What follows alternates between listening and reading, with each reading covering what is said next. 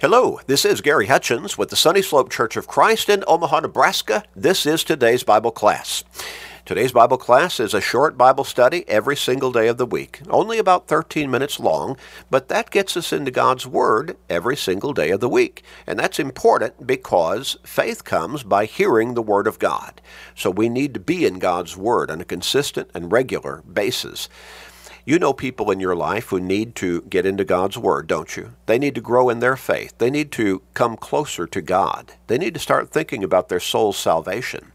Help them by sharing these short studies with them through Facebook friends, text messages, other technological means every single day. Share with your family members, friends, work associates, neighbors, with literally everybody you can. You may help somebody turn their life around spiritually. You may help somebody get to heaven. What a great blessing for them. But it will also be a great blessing for you. So make that commitment and start sharing today and every day with everybody you can. We're going to get back into our new line of thought and study. We're talking about the devil's favorite sermons. now, you may not have been with us in the last session together, and you might be scratching your head and said, What? The devil his favorite sermons? He doesn't like sermons. He wants to pull us away from God. Well, we're talking about there are some sermons the devil likes, undoubtedly. Again, the devil does not mind preaching that much. In fact, he likes certain preaching that is in error. Since the power is in the true Word of God, the devil wants to steer us away from those truths, but he wants us, he, he doesn't mind if we still believe in God and believe in Jesus as long as we don't follow their teachings correctly. So any sermon that teaches error, or we could say false doctrine, oh, the devil likes that because that will pull us away from God. When the scriptures are employed and are taken out of context, or misapplied, twisted around, 2 Peter 3 and verse 16. Oh, the devil likes that. He likes that sermon. He likes that kind of preaching very much. When more attention is paid to drawing a large crowd than to really preaching the sound doctrine of God's Word, of Christianity, trying to tickle people's ears, make them feel good in however ungodly a lifestyle they might be living, oh, the devil can sit happily through that sermon and clap his hands at the end. When the theatrical presentation supersedes the sermon content, now what are we talking about?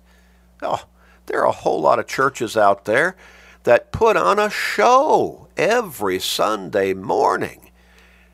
Now, I recognize entertainment when I see it. And that's exactly what a whole lot of churches do. They put on an entertaining show to make the people who are sitting there in the seats feel entertained, feel good, feel inspired. But it's a show and not necessarily worship. When it goes beyond the instructions as to how God wants us to worship Him, then that's not correct that's leading people away from faithfulness to God. So, does your church put on a show? Or are they truly leading you to worship God in a reverent, respectful, and consistent way? When the church, with deceptive words, exploits those who attend, trying to take advantage of them in some way, maybe just to make money for the preacher, well, the devil likes that church quite well as well. 2 Peter chapter 2 and verse 3. Yes, you see, the devil likes certain kinds of sermons.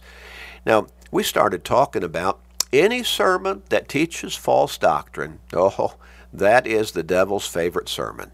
One of them, at least.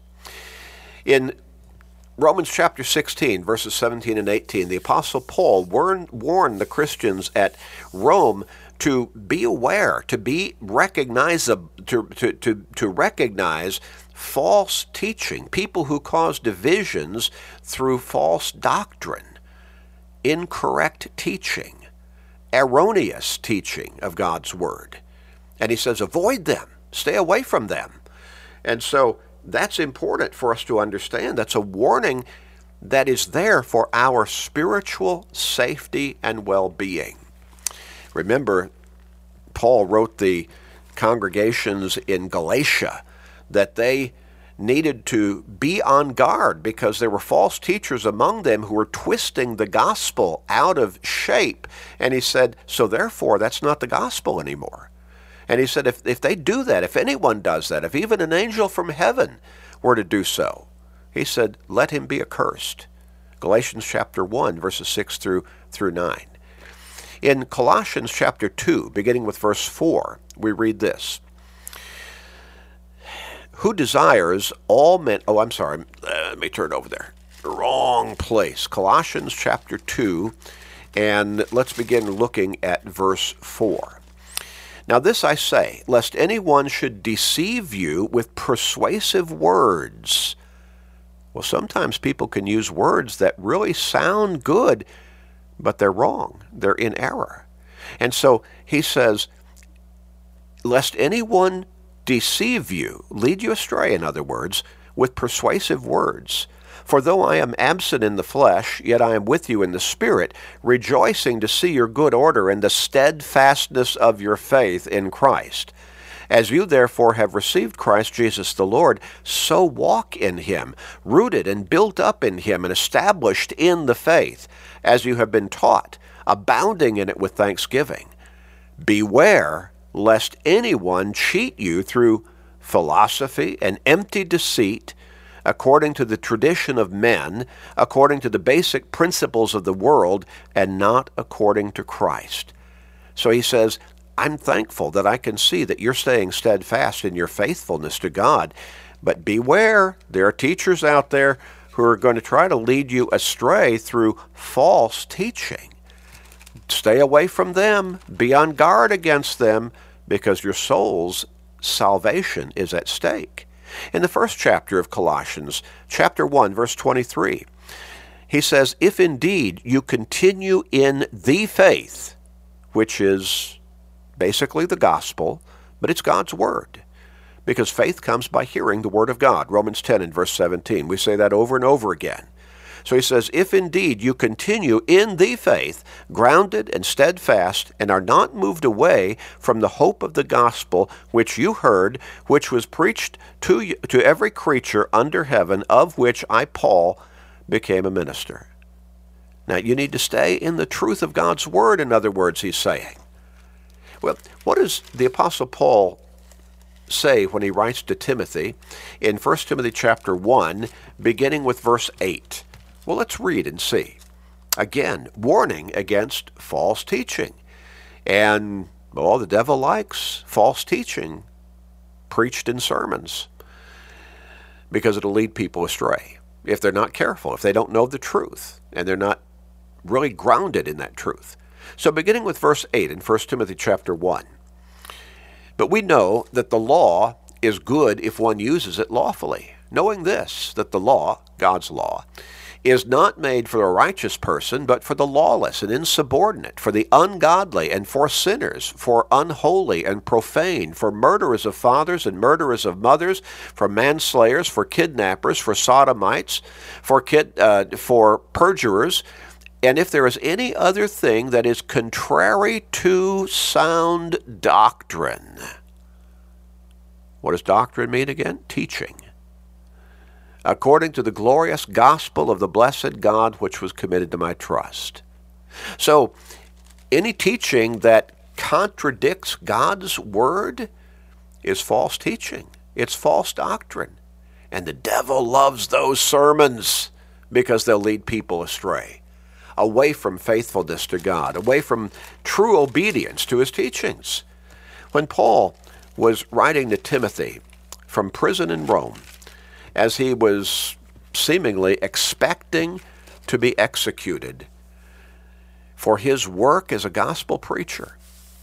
He writes Timothy, and he's warning Timothy and, instructing Timothy. Now, you be on guard. You do the work that you're supposed to be doing as an evangelist. Beginning with verse 1 of 2 Timothy chapter 4, he says, I charge you therefore before God and the Lord Jesus Christ, who will judge the living and the dead at his appearing in his kingdom. Preach the word, God's word. Be ready in season and out of season. Convince, rebuke, exhort with all long suffering and teaching. Now, why is Paul telling Timothy, why is he giving such emphasis to Timothy that you really stand in there and you preach the word consistently and continually? He goes on and says, For the time will come when they will not endure sound doctrine, true teaching. But according to their own desires, because they have itching ears, they will heap up for themselves teachers and they will turn their ears away from the truth and be turned aside to fables. So he tells Timothy, you got to keep teaching the truth because people are going to be led astray by the devil to want to have their, have their ears scratched. They're going to want to hear teaching that makes them feel good and comfortable in any ungodly lifestyle that they might be living in.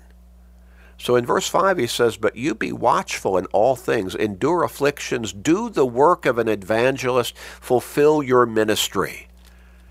The work of a preacher is not primarily to tickle people's ears, it is to teach them the truth. And a lot of times, that truth is corrective truth because they've been living not according to the truth of God's Word. In Isaiah chapter 30, beginning with verse 8, the prophet wrote this. And of course, this is God's word through the prophet. He says, Now go, write it before them on a tablet, and note it on a scroll, that it may be for time to come, forever and ever. For this is a rebellious people, lying children, children who will not hear the law of the Lord. Well, why won't they hear it? Because they don't want to hear it.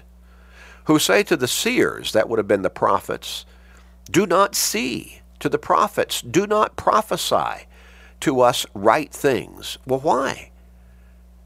Speak to us smooth things. Proph- prophesy deceits. Why?